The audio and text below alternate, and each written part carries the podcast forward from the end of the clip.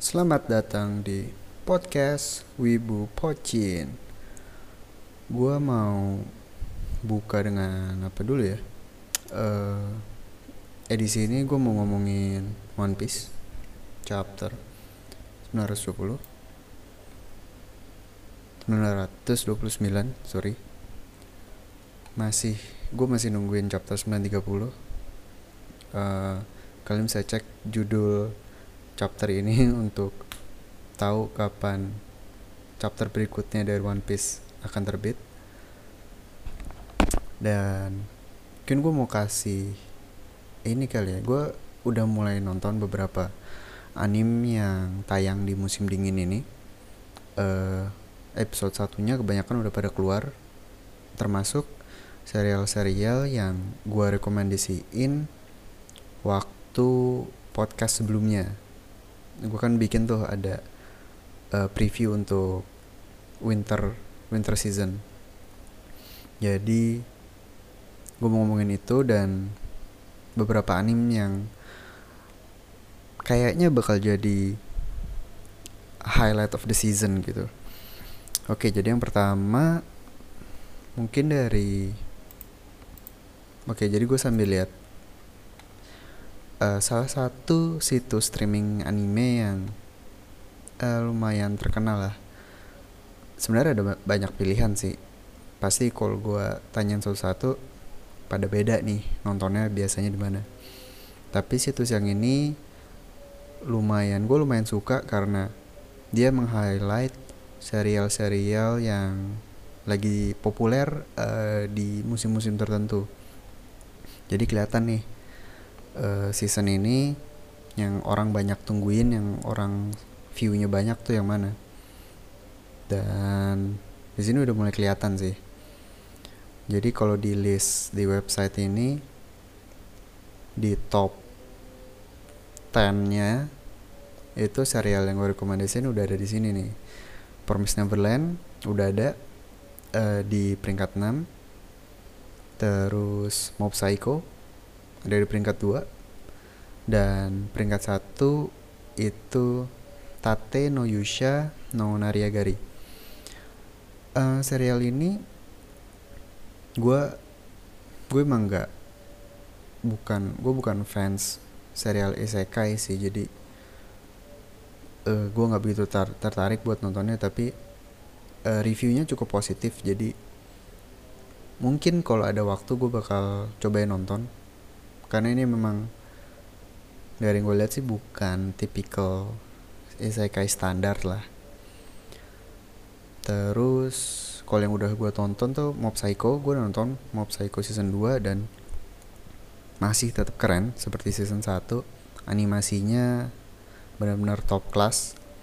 Dan gue jadi inget lagi yang salah satu hal yang bikin gue suka serial ini adalah bukan cuma aspek kehidupan supernatural dia yang mempengaruhi kehidupan normalnya tapi juga bagaimana kehidupan normalnya dia sebagai murid SMP gitu itu mempengaruhi kemampuan dia dan kekuatan supernatural dia gitu. Dan itu kelihatan banget di episode yang pertama ini. Karena kelihatan jadi uh, gimana kalau dia lagi uh, apa namanya lagi naksir sama orang lagi jatuh cinta gimana pengaruhnya ke kekuatan dia dan kehidupan dia sehari-hari gitu.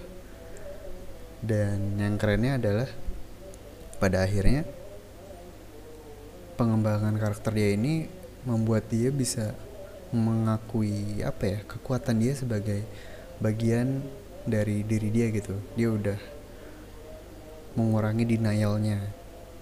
Dia mulai menerima bahwa kekuatannya ya emang bagian dari hidupnya dia gitu dan menurut gue uh, wholesome sih khusus episode ini. Uh, terus serial berikutnya yang udah gue tonton Promise Neverland. Gue salut sih sama Cloverworks studio yang bikin adaptasi anime ini. Keren banget openingnya bagus animasinya keren dan kayaknya uh, sutradaranya ada ada teknik-teknik penggambaran animasi itu gimana ya? Jadi kayak ada yang angle-angle yang unik gitu. Jadinya yang nggak apa ya jadi nggak kayak anime pada umumnya sih tapi gue suka. Jadi agak unik gitulah uh, sinematografinya. Terus tensionnya juga keren dibangunnya. Apalagi scene terakhir tuh bagus banget sih eksekusinya top lah. Uh, menurut gue bisa banget sih ini jadi anime of the season. Terus yang udah gue tonton lagi uh, oh ini ternyata kayaknya bakal jadi populer uh, boogie pop boogie pop phantom. Jadi ini horror sih uh, genre utamanya. Tapi yang bikin unik adalah ternyata serial ini diangkat dari light novel yang udah bertahun-tahun lalu. Jadi light novel ini udah ada uh, before it was before it was it was cool sebelum genre-genre isekai masuk dan uh, ya merusak genre light novel itu sendiri walaupun genre isekai sendiri yang membuat adaptasi light novel ke anime menjadi sering gitu. Nah, Boogie Pop ini light novel zaman dulu bahkan sempat ada adaptasi animenya tahun 2002 jadi uh, nggak bukan hal yang baru lah tapi mungkin melihat uh, ramainya adaptasi light novel gitu. Ini jadi kayak sejenis apa ya antitesis lah terhadap adaptasi light novel belakangan ini gitu. Dan lumayan keren sih. Uh, misteri-misterinya kayak lumayan menarik dan penceritaannya kayak maju mundur maju mundur gitu. Jadi lumayan lah terus uh, oh ini Dororo. Uh, seperti yang gue bilang kemarin-kemarin ini adalah uh, reboot gitu. Zaman dulu udah ada adaptasinya tahun 90-an dan gue belum nonton lengkap sih. Baru beberapa menit awal dan kayaknya keren. Uh, pure action dan temanya di settingan kun Jepang kuno gitu. Dan ya menurut gua bagus sih ini. Animasi fightingnya juga bagus. Terus dan saya tidak ketinggalan. Yang paling gue tunggu Kaguya sama Love is War. Kalau di ranking situs ini sih dia belum masuk top 10 karena emang telat e, dalam artian di di saat anime lain udah pada episode 2 dia baru tayang episode perdananya gitu. Jadi telat seminggu lah. Dan gue suka sih I mean gimana pun juga komedi itu genre gue nggak bisa nolak kalau genre komedi itu gue selalu pasti suka. Dan apalagi ini ada uh, romantiknya juga romantik komedi gitu kan. Jadi gue pasti nungguin sih dan seperti yang gue bilang kemarin juga ini memang bisa dibilang versi romantik komedi atau campuran antara romantik komedi dengan Death Note. Di forum-forum juga udah pada bilang nih uh, ini dua karakter utamanya kayak alternate version uh, dari L dan Light animasinya sendiri uh, lumayan simple gitu. Terus ada narator yang kayak narator apa ya narator Dragon Ball narator yang biasa ada di serial-serial uh, fighting gitu. Untuk mengemphasize efek komedinya gitu. Jadi kayak hal-hal simple dibawakan dengan serius sama narator itu jadi lucu sih. Adaptasi sendiri uh, eh, gue juga jadi ingat bahwa emang kalau di manganya chapter-chapternya tuh uh, episodik. Uh, jadi biasanya satu chapter ada satu premis satu cerita terus kelar gitu. Chapter berikutnya beda lagi premisnya dan akhir ceritanya beda gitu. Jadi format animenya sendiri juga dalam satu episode jadi kayak ada dua hingga tiga segmen cerita gitu yang terpisah. Karena memang pendek-pendek dan tetap bagus sih. Tapi ternyata banyak yang komentar juga dan gue baru sadar. Jadi karena nature seperti itu dan gue nggak tahu alasannya sih dari tim adaptasi animenya ada beberapa chapter yang di skip jadi itu tuh sebenarnya bukan chapter 1, 2 dan 3 yang ada di manganya dijadiin anim. Jadi ada yang lompat-lompat gitu.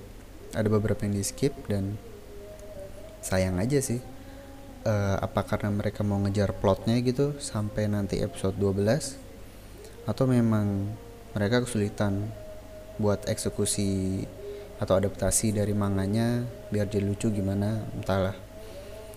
Tapi di sisi lain juga menurut gue ini jadi added value buat kalian yang belum baca manganya. Jadi habis nonton animenya kalian bisa baca manganya untuk chapter eh, chapter-chapter yang nggak bisa kalian tonton di anim dan karena itu lucu-lucu juga tetap lucu jadi menurut gue bagus sih. Jadi kalian bisa ya mengkomplitkan experience kalian lah terhadap serial ini. Dan ya. Eh bentar bentar, ada apa lagi ya? Uh, udah sih. By the way Kagu Kaguya ini gue yakin bisa jadi top romance anim di season ini. Karena dari yang lain-lain ada ada ini sih uh, domestik kanojo. Tapi itu pure drama jadi menurut gue ini bakal menang sih. Soalnya komedi.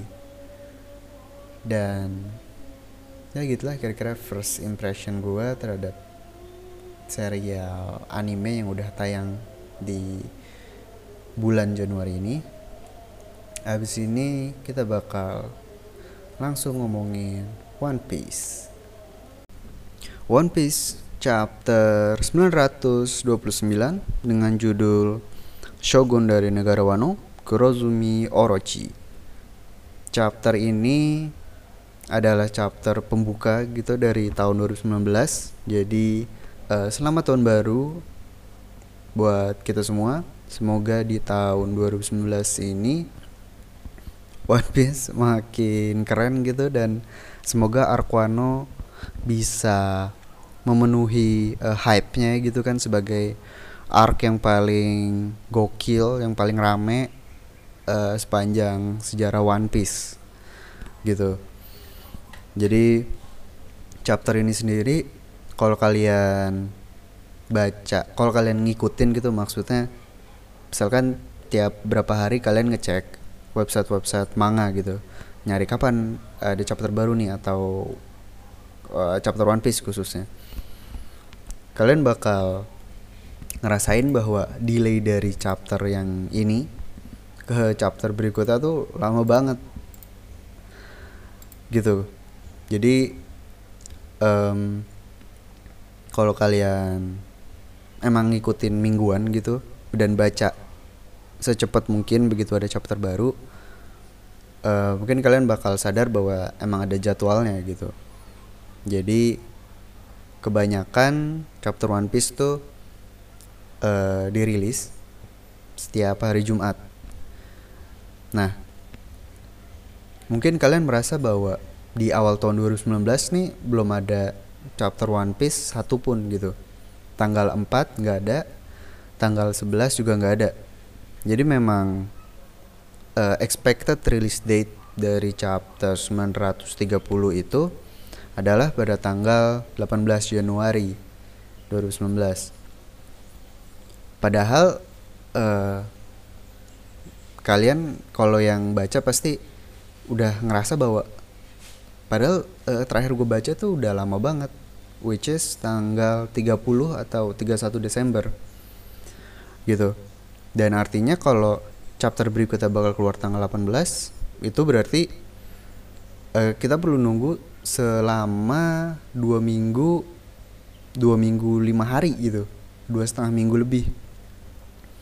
Which is lama banget kan. Jadi uh, gue mau sedikit ngasih apa ya penjelasan mungkin. Sebagai orang yang ngikutin. Oke okay, jadi chapter 929 itu keluarnya tanggal 30 Desember 2018 nah sebenarnya chapter itu kalau ngikutin jadwal normal dia rilisnya itu pada tanggal 4 Januari 4 Januari 2019 terus minggu depannya memang ada break lagi. Jadi um, beberapa majalah komik di Jepang khususnya Weekly Shonen Jump itu liburnya di akhir tahun tuh ada dua. Yang satu untuk Natal satu lagi untuk untuk tahun baru. Jadi di chapter dari 928 ke 929 itu ada break kan? Itu break libur Natal. Terus dari 929 ke 930 itu ada break tahun baru.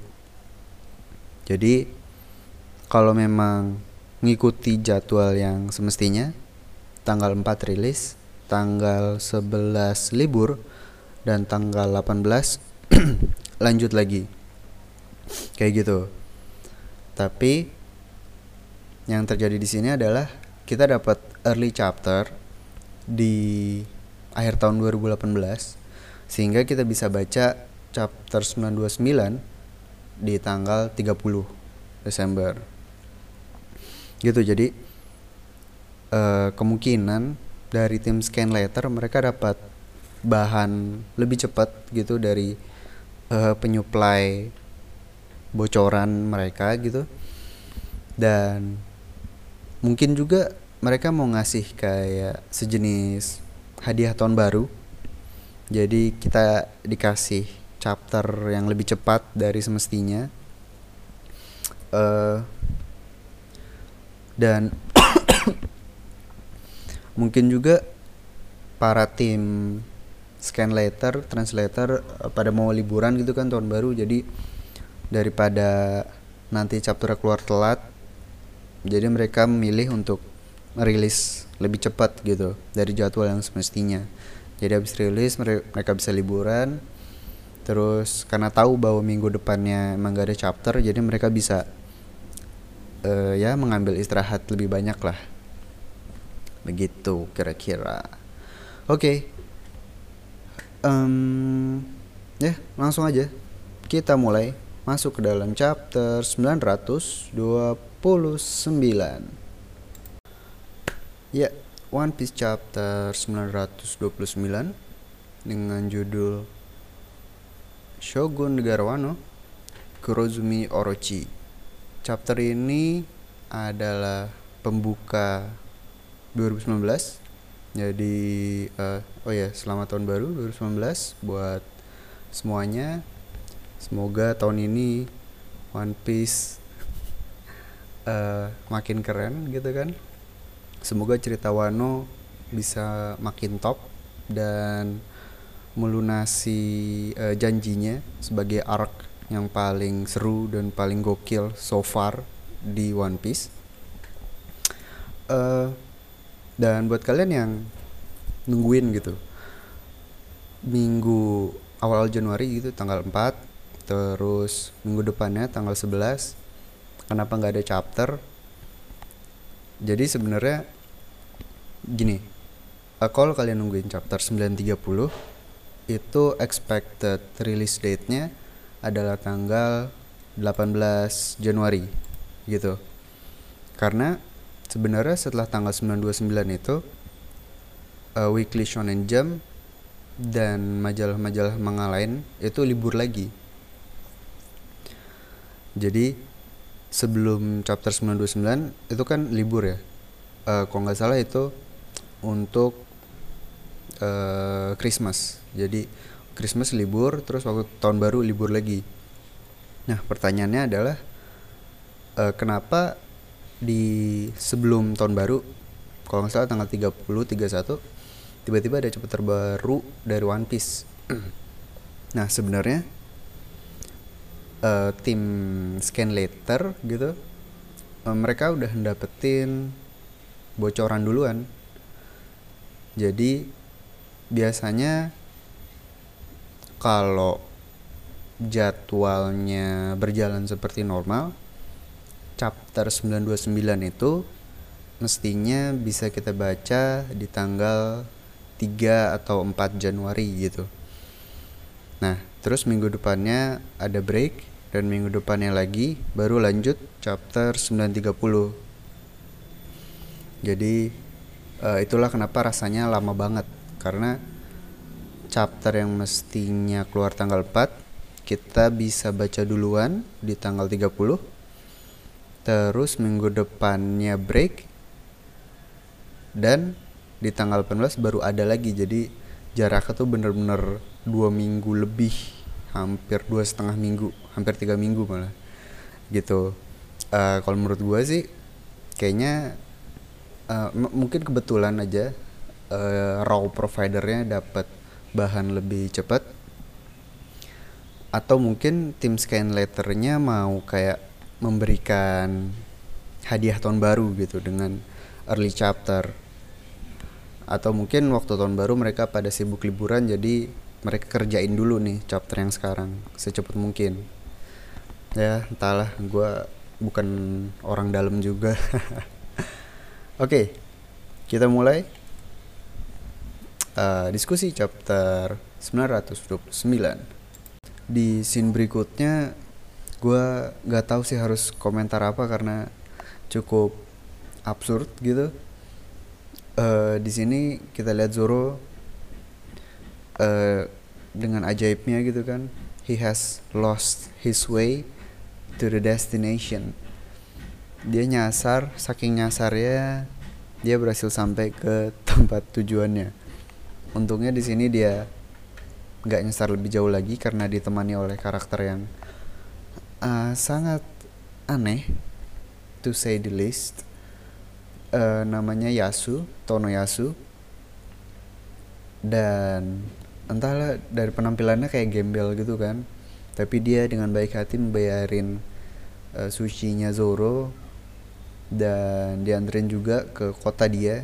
Yaitu ternyata dia tinggal di leftover town yang ya tempat awal Luffy dan Zoro ketemu gitu kan. Di depan Leftover Town juga tentunya ada uh, ibu kota Wano. Jadi uh, dugaan awal gue di mana Zoro saking nyasarnya dia bakal nyampe duluan di Pulau Onigashima ya tidak terkabul gitu.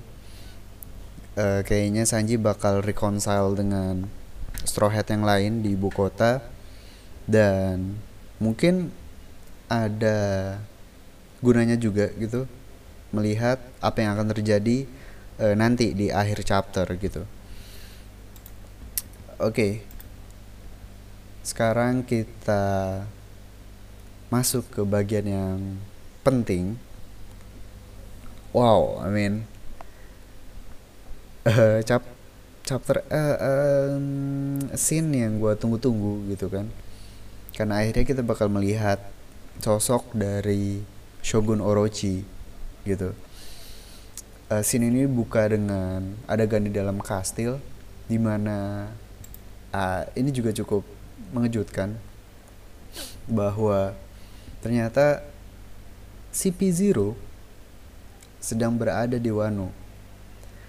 Tujuan mereka adalah untuk bernegosiasi untuk membuat deal baru dengan negara Wano, khususnya dengan Orochi, karena sudah tidak ada lagi Doflamingo alias Joker yang selama ini bertindak sebagai intermediary mereka, sebagai dealer mereka. Jadi uh, sekarang siapa pun orang underground yang mau beli senjata harus datang sendiri dan uh, surprisingly unsurprisingly salah satu dari klien Joker adalah pasukan yang bertugas melindungi para Tenryubito itu sendiri yaitu CP0 um, mungkin perlu di apa ya di refresh lagi bahwa Super Pole ini mereka nggak ada mereka nggak ada hubungannya dengan angkatan laut. Jadi mereka itu berada di bawah bendera world government di bawah Gorosei gitu. Jadi eh, nggak uh, nggak aneh-aneh amat lah gitu bahwa mereka melakukan deal dengan bajak laut. Walaupun well it's very wrong gitu tapi the point of world government di One Piece itu memang uh, digambarkan sebagai pemerintah atau penguasa yang korup gitu. Jadi nggak heran kalau mereka mencari senjata gitu uh, kepada bajak laut. Di mana angkatan laut atau marines uh, menurut gue sih bakal sangat-sangat marah melihat hal ini dan uh, mungkin ini sebuah clue untuk sebuah uh, event di masa mendatang gitu bahwa bakal ada perpecahan antara world government dengan angkatan laut gitu. Uh, ditambah lagi juga fakta bahwa Akainu emang keras banget kan. Dan kita udah lihat bahwa kalau nggak salah salah satu kemunculan perdana Akainu sebagai fleet admiral di Maren itu adalah saat dia marah-marah sama Gorosei. Ya kan jadi memang menurut gue ini adalah hal yang tidak terhindarkan di masa depan di mana kita bakal melihat a three way battle antara bajak laut, pemerintah dunia dan angkatan laut. Menurut gue itu salah satu end game di One Piece sih gitu. Uh, anyway Super Paul Zero yang kita tahu sebagai agen rahasia terkuat yang dimiliki oleh pemerintah dunia uh, di sini ada tiga orang dari mereka. Kalau kalian ingat kemunculan mereka pertama itu di arc Dressrosa gitu. Uh, bertiga juga. Ada si topi bundar yang pendek. Di sebelahnya ada si orang lengan panjang suku lengan panjang. Dan ada satu lagi yang tinggi juga. Nah tapi tapi uh, eh, gue mau kalian memperhatikan sosok uh, si Purple Zero dalam tanda kutip yang berada di sebelah kanan. Jadi kalau kalian bandingkan dengan yang waktu di Dressrosa uh, karakter yang ini tuh nggak ada. Karakter ini nggak ada waktu di Dressrosa jadi gue uh, gue gue sendiri sangat yakin bahwa mestinya sih uh, karakter ini bukan bagian dari Superpole Zero. Gitu. Uh, fakt uh, clue pertama adalah fakta bahwa topengnya dia itu kayak seadanya gitu. Dia nemu terus langsung dipakai karena uh, semua topeng CP9 atau CP0 itu tuh memang topeng yang tinggal dipakai gitu. Sedangkan si karakter ini dia pakai tongkat yang ada topengnya benar-benar buat nutupin muka doang gitu dan yang sangat-sangat tidak praktikal dong kalau lu bawa-bawa topeng kayak gitu sehari-hari dan yang menariknya lagi adalah kalau kalian masih ingat Reverie kemarin ada beberapa anggota si P0 juga di sana. Jadi sekarang keadaannya adalah uh, sebagian ditugaskan ke Wano untuk deal senjata dan sebagian bertugas di Reverie untuk melindungi Tenryubito. Jadi di sini kita lihat ada tiga orang, tapi menurut gue cuma ada dua ya. Jadi karakter ketiga ini misterius. Dan gue bakal memberikan hipotesis gue siapa orang ini sebenarnya. Tapi menurut gue dia bukan CP0 karena orang ketiga uh, dari CP0 yang kita lihat di Dressrosa itu ada di Reverie. Jadi kalau kalian lihat halaman di mana uh, CP0 memunculkan diri mereka di Reverie itu tuh halaman yang di mana ada Rob Lucy, ada Kaku yang bekas CP9 juga, ada Stussy yang dari Ark uh, Whole Cake Island, dan ada juga si ini nih orang tinggi yang ada di Dressrosa itu jadi dia sedang ada di Reverie uh, which means orang yang ada di Wano ini gue nggak tahu dia siapa. Ya bisa lah kita assume bahwa dia another member of CP0 karena total membernya kita nggak tahu kan. Kayak Kaku ternyata berada di uh, eh, CP0 juga kita baru tahu. Walaupun udah ada clue-nya waktu di uh, Dressrosa. Jadi sempet tuh ada siluetnya waktu ada siluet Lucy juga kan uh, dengan clue ada si burung merpatinya si Hattori itu ada juga uh, siluet hidung panjang. Itu uh, which is itu hidungnya kaku gitu kan. Tapi uh, sekali lagi gue menekankan bahwa orang yang ada di Wano ini menurut gue bukan anggota CP0 gitu karena yang biasanya mereka bertiga ini orangnya itu lagi di referee gitu. Nah siapakah sosok ini? Gue aduh sebenarnya kalau kita lihat halaman berikutnya lagi gitu ada tampak depannya dia sebenarnya sih seragamnya sama. Gitu kan ada uh, kemeja dengan kancing-kancingnya tuh mirip banget. Terus jubah atau jasnya juga lumayan mirip cuman uh, gimana ya? Jadi dia kayak ada sempat dialog titik-titik gitu kan yang kayak seakan-akan menunjukkan bahwa dia tuh ya ada sesuatu yang dipikirkan gitu. Tapi nggak disebutkan atau kita nggak tahu apa gitu sebagai pembaca. Di sini yang ngomong cuma si topi bundar doang kan uh, yang melakukan dia langsung. Jadi gue nggak bisa bicara banyak tentang si karakter misterius ini tapi feeling gue itu adalah bagi. Kenapa? Uh, jadi chapter kapan ya? Itu waktu King dan Queen pertama kali muncul mereka sempat ngebahas uh, siapa penadah atau dealer kita berikutnya setelah Doflamingo tumbang gitu. Dan menurut gue itu juga salah satu clue gitu.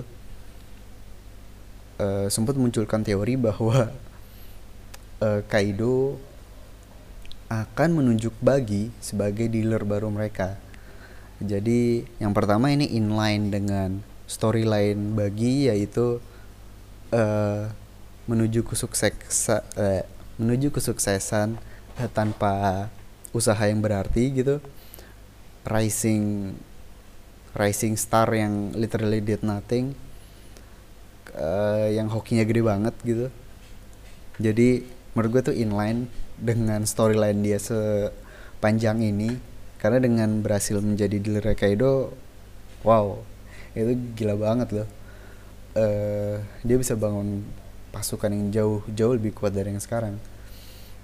Dan clue kedua ya dari penampilannya sih karena inget gua terakhir kali bagi muncul uh, memang dia punya jenggot dan rambut yang panjang gitu loh jadi agak-agak mirip dengan yang kita lihat di chapter ini. Gitu. Walaupun uh, kita tahu bagi yang nggak segede ini badannya. Gitu kan. Uh, terakhir kali dia muncul pun dia pakai trik. Jadi dia pakai gorden gede banget. Karena dia bisa misahin badannya kan. Jadi palanya di melayang gitu. Uh, tangannya di ujung dijauhin jarak maksimal kakinya di bawah. Jadi dia uh, tampak sebagai orang yang raksasa gitu yang gede banget. Padahal dia cuma pakai trik ya simple pakai kekuatan buah iblisnya aja. Dan itu uh, agak nggak mungkin sih kalau kita lihat dari gambar ini. Soalnya ya aneh aja. Itu ini kayak ini benar-benar kayak tubuh manusia normal gitu yang tinggi. Jadi ya entahlah mungkin memang bukan bagi tapi gue sendiri ragu kalau dia adalah anggota CP0 karena ya, topengnya aneh banget coy. Oke sekarang kita akan membahas hal yang lebih penting lagi lebih gokil lagi yaitu tentang deal antara CP0 dengan Orochi. Jadi dengan keadaan Doflamingo yang sekarang Orochi merasa bahwa dia punya the upper hand dalam berbagai kesepakatan yang akan dia miliki gitu.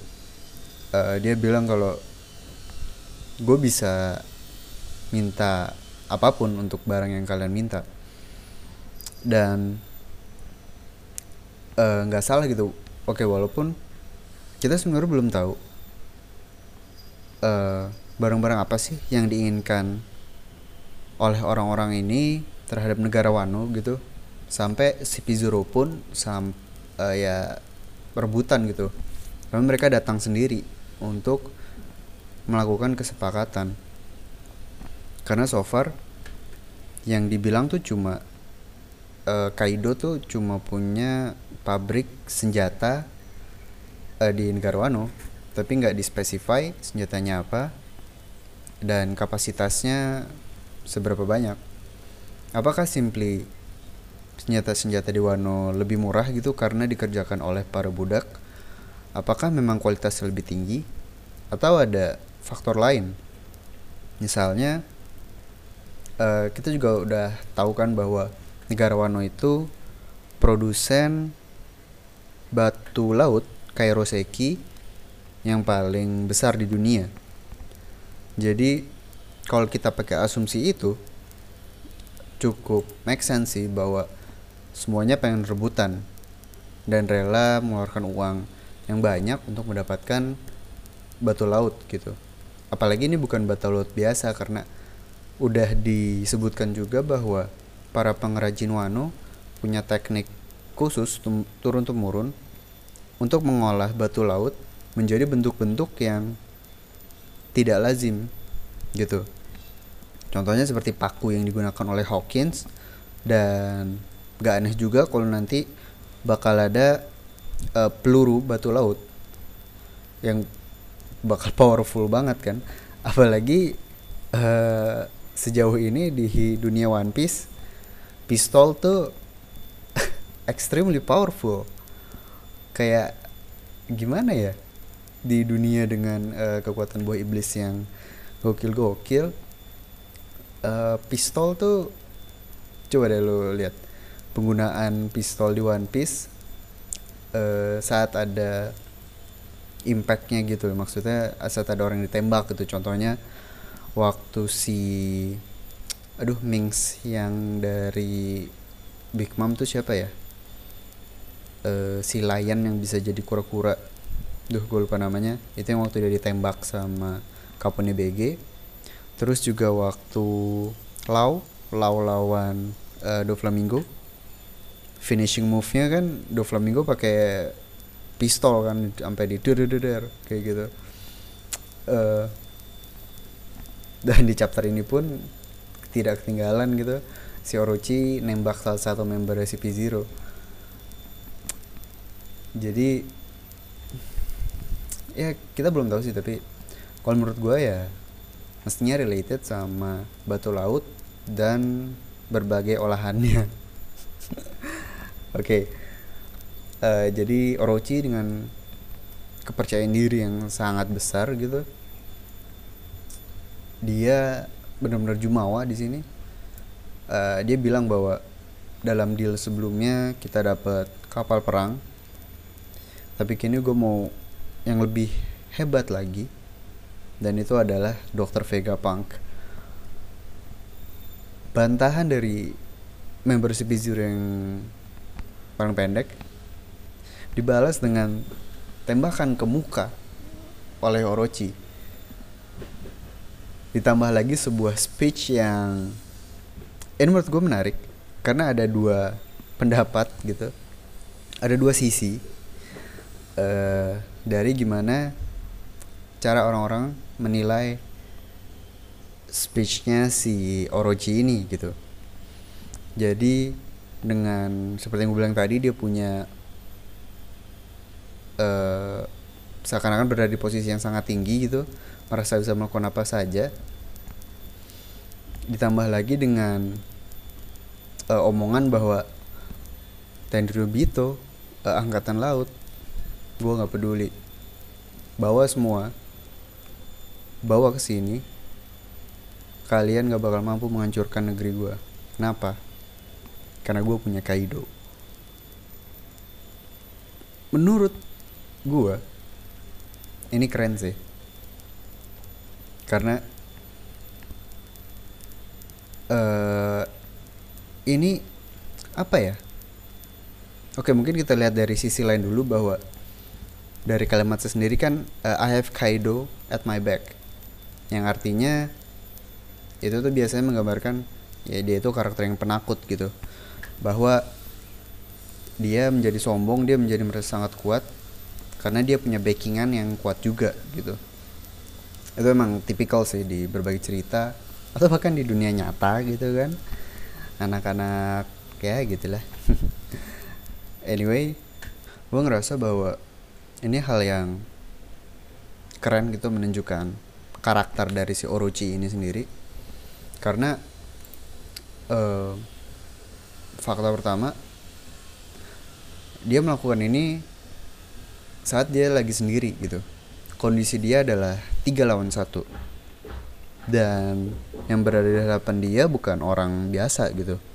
Ada tiga member CP0 uh, agen rahasia terkuat milik pemerintah di hadapan dia dan dia dengan simpelnya menembak salah satu dari mereka. Uh, dan itu bukan itu benar-benar warning shot gitu tapi dengan intent to kill karena langsung ke muka dan di saat yang bersamaan juga Orochi tahu gitu bahwa melakukan itu ya nggak serta merta uh, bakal membunuh si member si Pizuru ini karena mereka kuat gitu. Seperti yang kita lihat uh, topinya lepas tapi topengnya aja masih belum lepas gitu. Si orang dengan panjang ini.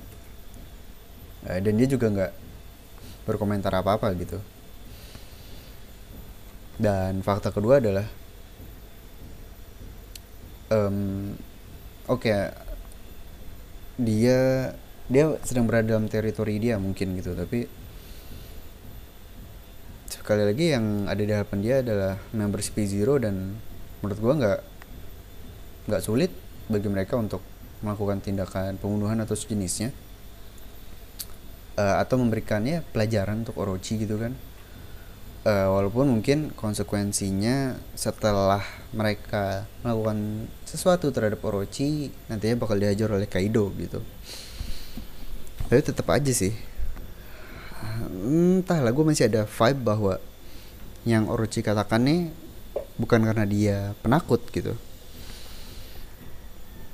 um, oh kita mundur sedikit dulu ke request dari Orochi itu sendiri yaitu Dr. Vegapunk Dr. Vegapunk seperti yang kita tahu adalah sosok yang paling banyak di teased gitu paling banyak disebutkan tapi dan paling lama juga uh, jarak antara um, mention dia yang pertama dengan kemunculan dia which is belum ada dia belum muncul sama sekali dan setiap beberapa chapter pasti ada mention tentang si Dr. Vegapunk ini di mana salah satu arc yang cukup uh, heavy involvementnya dia itu adalah waktu um, Punk Hazard gitu karena Caesar Clown adalah salah satu mantan rekannya si Vegapunk dan gila men.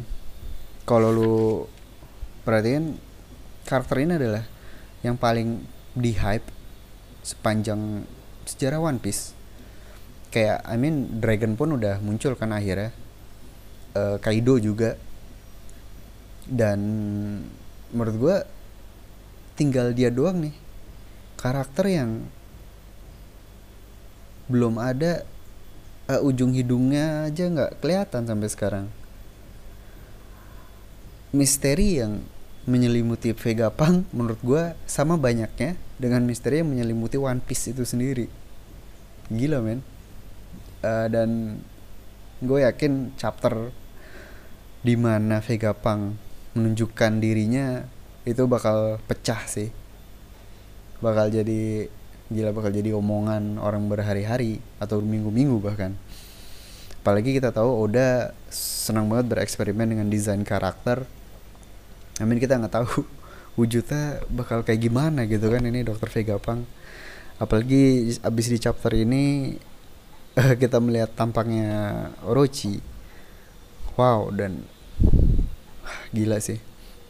Um, tapi kalau lihat dari requestnya sendiri kemungkinan ya udah jelas sih dia minta kemampuan sains maksudnya untuk riset senjata-senjata untuk riset batu laut. Intinya untuk memperkuat militer dari Wano itu sendiri. Dan um, bukan permintaan yang salah gitu maksudnya kalau punya dokter Vegapunk your military advancement will be light years ahead of the rest of the world cuman gila sih maksudnya uh, kalau lo meminta dokter Vegapunk kan lo harus melewati uh, proteksi angkatan laut dan pemerintah dunia sekaligus gitu. Bahkan lokasi dia di mana pun kita nggak tahu. Oh iya gue ingat uh, eh bukan maksudnya gue nggak tahu lokasi di mana tapi terakhir kali Smoker dan Tashigi itu kelihatan tujuan mereka adalah ke pulau tempat Vegapunk berada. Jadi mereka mau bawa anak-anak yang jadi raksasa tuh dari Pang Hazard buat diobatin sama Vegapunk jadi uh, siap-siap begitu nanti ada chapter di mana ada Smoker dan Tashigi. Menurut gue itulah saat-saat kemunculan Vegapunk dan gila sih ya wajar aja si member si Pizoro ini bilang ya nggak mungkin lah gitu dan di sini Orochi udah nggak peduli lagi karena kalau memang si Pizuro mau deal gue mau Vegapunk. Kayak end of discussion. Wow menurut gue gila sih. Apakah ini berarti si Pizuro bakal menuruti Orochi atau enggak? Ini bakal menarik sih untuk kita lihat ke depannya. Tapi kalau enggak pun apakah bakal berarti ada uh, counter measurement dari world government sendiri terhadap uh, Orochi dan negara Wano? Entahlah. Tapi ini emang mengundang banget sih. Gila. Kalau sampai Marines dan world government ikut rusuh di Wano nggak ngerti lagi gue wow. Oke. Okay. dan um, diskusi mereka nampaknya sudah berakhir dan momen-momen yang sudah kita tunggu uh, sejak lama apalagi buat gua gitu. Karena gua merasa bahwa desain Orochi atau kemunculan Orochi akan uh, menimbulkan sebuah hype baru di arc Wano ini. Dan tentu saja scene perkenalan dia dibuka dengan sangat mewah. Pintu berlapis-lapis seperti kastil kuno Jepang. Berbagai pelayan, makanan yang nikmat, berbagai geisha. Ada Robin juga di sana. Dan tentu saja Komurasaki yang sudah dinanti-nantikan. Dan di halaman berikutnya, finally, The Wano Country Shogun Kurozumi Orochi. Fuck bangsat. Jelek anjir. Ah. Gue Ah. Gue kecewa banget sih. Anjir lah. Muka lebar Kayak Bowser Kayak Waluigi ah man gue waktu pertama kali baca tuh gue lu bisa mendengar suara hati yang pecah berkeping-keping. Like ah kayak anjir ternyata udah milih rute ini gitu. Untuk karakter ini gitu. Ah I mean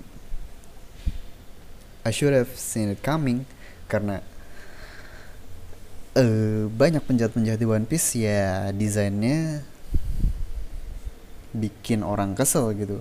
Ya contoh paling simple bagi wapol uh, para Tenryubito dan uh, spandam dan ya banyak lah menurut gue nggak ada habisnya dan pada akhirnya memang penjahat di One Piece tuh berada dalam uh, dua spektrum yang cukup ekstrim yaitu yang berada di spektrum uh, keren banget atau jelek banget.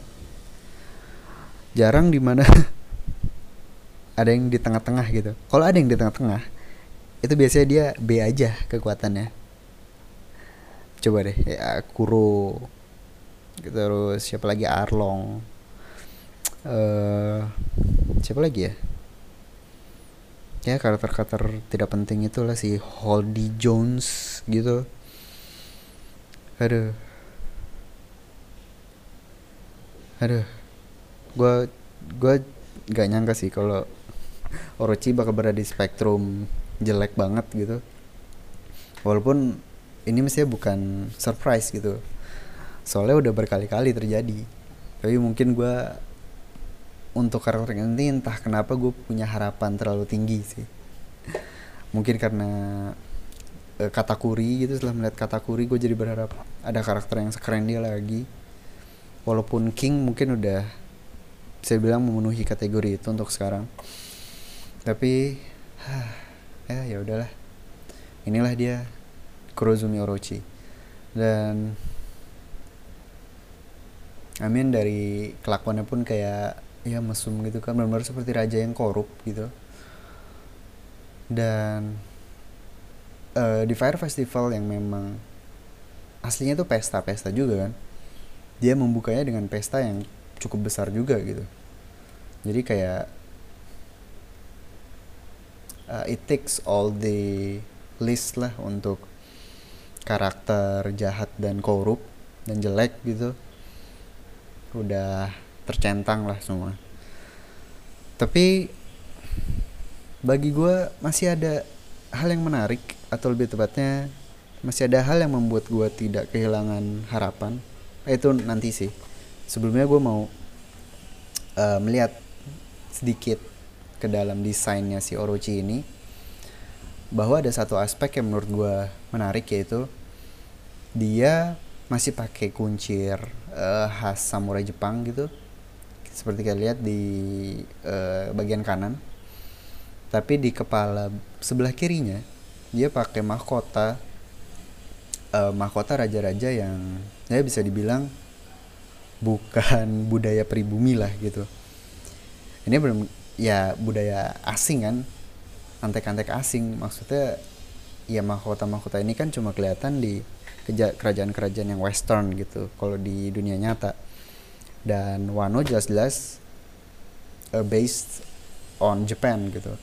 Jadinya sekali lagi ini mencentang list dari karakter yang korup dan jahat karena ini uh, cocok dengan karakter dia yang seakan-akan seperti raja dari sebuah negara gitu. Negara yang dibilangnya tertutup negara yang uh, menolak budaya asing dan dia sendiri juga dikenal sebagai orang yang menggagalkan seseorang yang ingin membuka negara Wano ke dunia luar uh, which is si Shogun Oden. Tapi ironically dia sendiri menggunakan a piece of jewelry atau aksesori yang menunjukkan bahwa dia uh, sangat ya dia senang gitu dengan budaya luar. Jadi a typical hypocritic karakter lah gitu. Menurut gue itu a nice little detail from Oda sih. Uh, jadi itu doang menurut gue positifnya Orochi. Dan itu pun bukan hal yang baik sebenarnya. Tapi ya begitulah dan dan uh, gue masih ada harapan gitu mengenai uh, combat powernya dia. Karena seperti yang kita lihat uh, Big Mom gitu misalkan gimana pun juga dia Yonko kan. Dan walaupun dia kelihatan sebagai nenek-nenek jelek battle powernya nggak bisa diremehkan sama sekali gitu. Atau Weevil gitu. Walaupun kita belum tahu dia sebenarnya sekuat apa tapi desainnya nggak banget kan. Jadi masih ada kemungkinan gitu bahwa Orochi ini tetap kuat gitu. Bukan cuma orang yang berlindung di balik Kaido. Karena dia kan masih ada rumor-rumor tentang dia punya uh, dia samurai dengan gaya dua pedang. Ditambah lagi dengan buah iblisnya yang udah jelas itu adalah mythical zone gitu. Jadi kemarin gue sempat bilang apakah itu adalah smile tapi fakta bahwa dia bisa berubah wujud sesuka dia berarti ini kan dia bukan smile dan fix lah ini mestinya mythical zone gitu. Yang mestinya kuat jadi gue masih berharap bahwa untuk battle mode-nya atau begitu dia berubah jadi naga uh, bakal jadi keren. Tapi tentu saja uh, kalau memang udah niatnya sudah seperti ini nanti naganya ya gitu delapan kepala tampangnya kayak gitu semua si anjir. Oke okay, begitulah rent gue mengenai Orochi. Dan halaman berikutnya penutup dari chapter ini wow.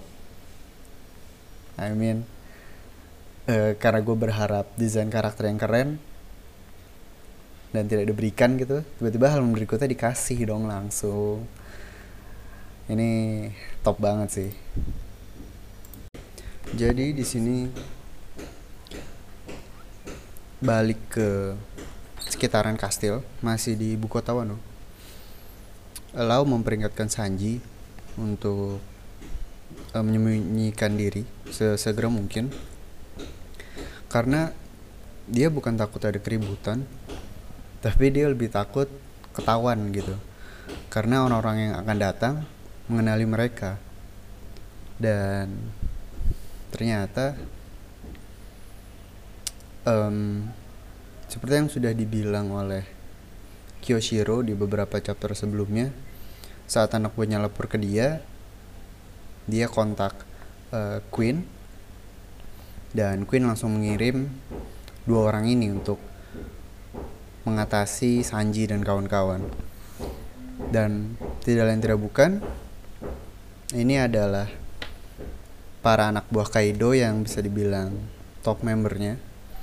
Disebut sebagai Flying Fighters terdiri dari enam orang yang merupakan headliners bisa dibilang uh, enam headliners terkuat di bajak laut Kaido dan dua orang dari mereka diutus oleh Queen untuk mengurus Sanji. Saat mereka tiba di ibu kota, Hawkins menyambut mereka untuk menjelaskan situasi gitu atau atau briefing uh, misi apa yang harus mereka jalankan. Dua orang itu tidak lain tidak bukan adalah duo dinosaurus di mana salah satunya sudah kita kenal dan gue pribadi udah nungguin kemunculan dia di Arc Wano ini yaitu X Drake seorang worst generation seorang mantan angkatan laut dan lebih keren lagi dia memiliki buah iblis Ancient Zoan. Yang so far uh, cocok dengan karakteristik anak buah Kaido yaitu mayoritas Zoan. Dan yang paling kuat memiliki ancient atau mythical Zoan power seperti Jack gitu. Di sini X Drake bersama dengan seorang anggota Flying Fighters lainnya bernama Page One. Ini by the way Page One ini tetap ini ya dia dia masih nama permainan kartu kartu remi bisa kalian cari tahu. Dan gue gue nggak tahu sih habis baca rulesnya kayak gue nyari nyari permainan kalau yang di Indonesia tuh apa namanya yang cocok gitu. Mungkin cuma beda nama aja kan. Tapi habis gue liat rule rulenya kayak hah kayaknya jarang dimainin nih sih di sini. Jadi kurang umum. So anyway si patch one ini sendiri merupakan pemilik buah iblis dinosaurus uh, yaitu apa nih Spinosaurus. Sedangkan X Drake memiliki buah dinosaurus tipe Allosaurus. Nah ini ada beberapa hal yang bisa kita bahas menarik nih jadi apa dulu ya hmm oke okay. hmm, namanya wujudnya oke okay, mungkin mungkin wujudnya dulu ini pertama kalinya kita melihat Drake dalam wujud hybrid uh, karena waktu di Sabaudi Archipelago di arc tersebut Drake cuma tampil sebagai manusia dan full dinosaurs gitu.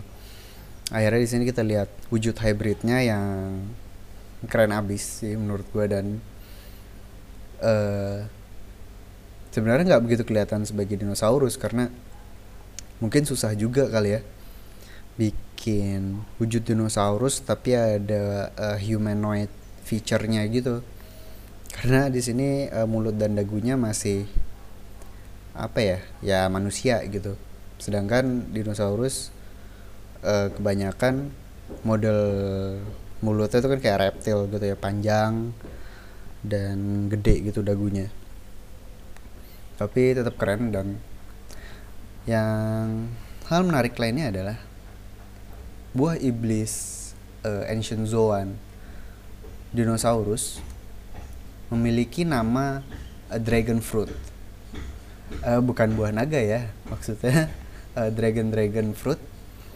Dan ini menarik. Jadi ternyata di Jepang itu kanji untuk dinosaurus itu sama dengan uh, pelafalan naga gitu. Jadi di Jepang sendiri penulisan uh, dinosaurus itu mirip kayak naga karena memang dulu dianggap uh, mereka itu satu apa ya satu family lah jadi dinosaurus itu ya dianggap naga atau lebih tepatnya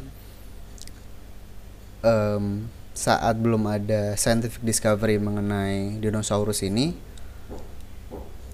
para apa ya geologis alah ngomong apa gue para peneliti apa sih yang tulang-tulang gitu gue lupa. Uh, pokoknya saat menemukan tulang-tulang dinosaurus mereka menyebutnya sebagai tulang naga gitu. Jadi uh, ya begitulah. Uh, that's why dibilangnya dragon dragon fruit gitu. Karena di Jepang uh, dinosaurus dianggap satu family dengan naga gitu. Walaupun awalnya dari kesalahpahaman ya. Oke okay. selanjutnya adalah uh, mungkin patch one dulu modelnya Spinosaurus. Kalian pasti sering banget gimana ya? Gue sih sebagai waktu gue zaman kecil dulu zaman SD kan banyak tuh di majalah Bobo lah atau di mana uh, membahas tentang dinosaurus gitu jenisnya ada apa aja kekuatannya apa gitu kan. Ada juga yang model tajos-tajos yang koleksi jenis-jenis dinosaurus uh, apalagi dengan film Jurassic Park yang zaman 90-an gitu. Hype tentang dinosaurus tuh gede banget sih. Jadinya gue apa ya relatif gue familiar dengan model-model dinosaurus ini. Apalagi model si patch one uh, si Spinosaurus ini yang kalau nggak salah tuh ya modelnya agak pendek gitu. Kakinya pendek badannya gede gendut gitu. Lehernya juga pendek. Cuman dia punya di punggungnya punya kayak kayak yang seperti kita lihat di milik one ini ada kipas yang gede gitu sepanjang punggungnya. Itu gue ingat banget model Spinosaurus. Dan kalau nggak salah itu gunanya buat menghantarkan panas atau apa gitu aduh gue masih cari tahu lagi nih. Uh, dan mestinya sih uh, powernya si Pechuan ini related dengan atau lebih tepatnya ya gak jauh-jauh lah dari si punggungnya ini. Desainnya sendiri menarik karena dia model-model apa ya punk gitu yang rambutnya sebelah botak sebelah panjang. Model humannya pasti keren sih. Ya atau at least menarik lah.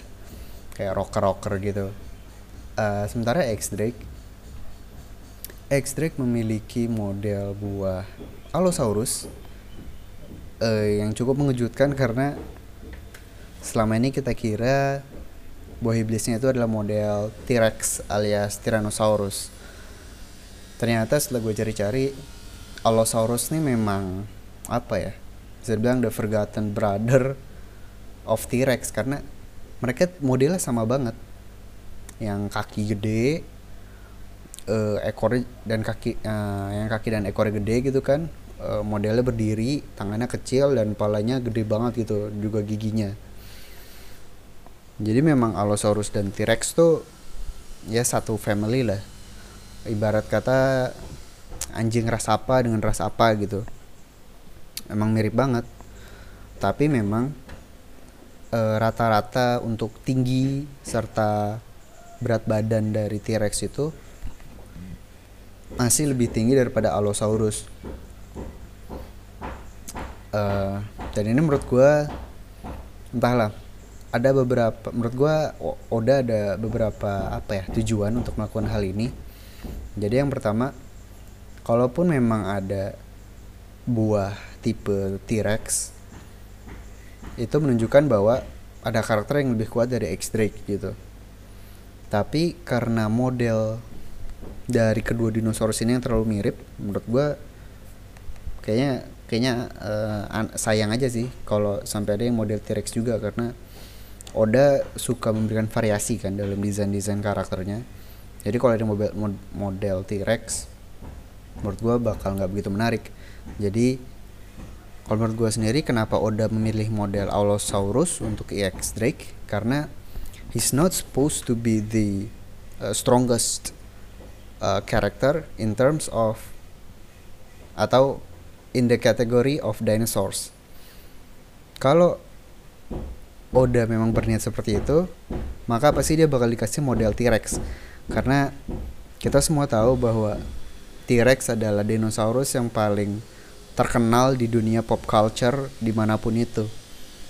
Dan kenyataannya pun memang mereka adalah yang paling ganas, memiliki kekuatan dan kecepatan yang luar biasa gitu.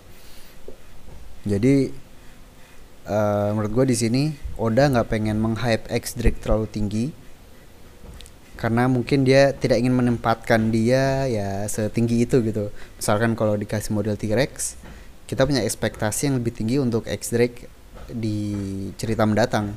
Menurut gue gitu sih.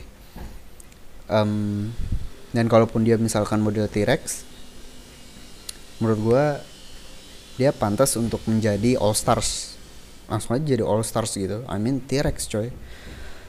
So ya yeah, begitu sih menurut gue kenapa dia modelnya Allosaurus? Oke okay, terus seperti yang gue bilang tadi Hawkins memberikan briefing dan gue nggak tahu sih uh, di sini kayaknya hubungan Hawkins dan X Drake nampaknya kurang menyenangkan. Atau mungkin uh, si Drake memandang rendah Hawkins gitu karena Hawkins cuma headliner biasa gitu. Um, tapi oh kayaknya sih eh nggak tahu deh. Uh, but the point is si Hawkins gue nggak tahu sih yang dia katakan nih sebuah sarkasm atau memang ada sesuatu yang memang lebih penting gitu. Jadi si X-Ray sama Page One kan kayak agak malas-malasan gitu. Ngapain sih gue dipanggil ke sini? Terus si Hawkins kan kayak oh gue kira lu ada urusan lebih penting. Ngapain datang ke sini? Kayak gitu. Jadi kalau sarkasm ya ya udah. Berarti memang mereka hubungannya kurang baik. Tapi kalau enggak ada sesuatu yang menarik berarti karena dia bilang I thought you have something that is more important than this mission. Gitu.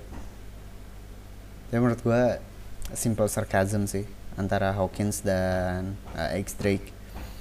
So ya begitulah chapter 99 pembuka 2019 yang menarik.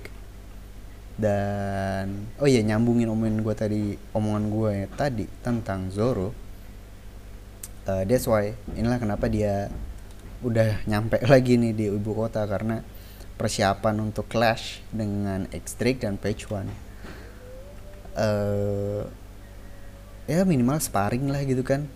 Zoro Sanji versus Extract dan Page One atau kalau ada Hawkins juga sekalian sama Lau.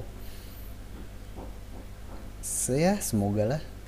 Soalnya udah kayak udah lama nggak ada fight di Wano belum ada major fight juga. Walaupun ya kalau sampai ada major fight agak merusak apa ya the point of Luffy and Kinemon's mission. Karena tujuan utamanya untuk stay low untuk uh, menyelinap menyelinap pelan-pelan sampai Fire Festival. Kalau rusuh di sini nanti keburu kedenger Kaido dan segala macam menurut gue masalahnya bakal jadi terlalu runyam sih. Tapi entahlah kita lihat nanti. Tanggal di tanggal 18 Januari masih lama nih semingguan lagi. Hmm oke okay, that's it chapter 929 dan ya sekali lagi selamat tahun baru 2019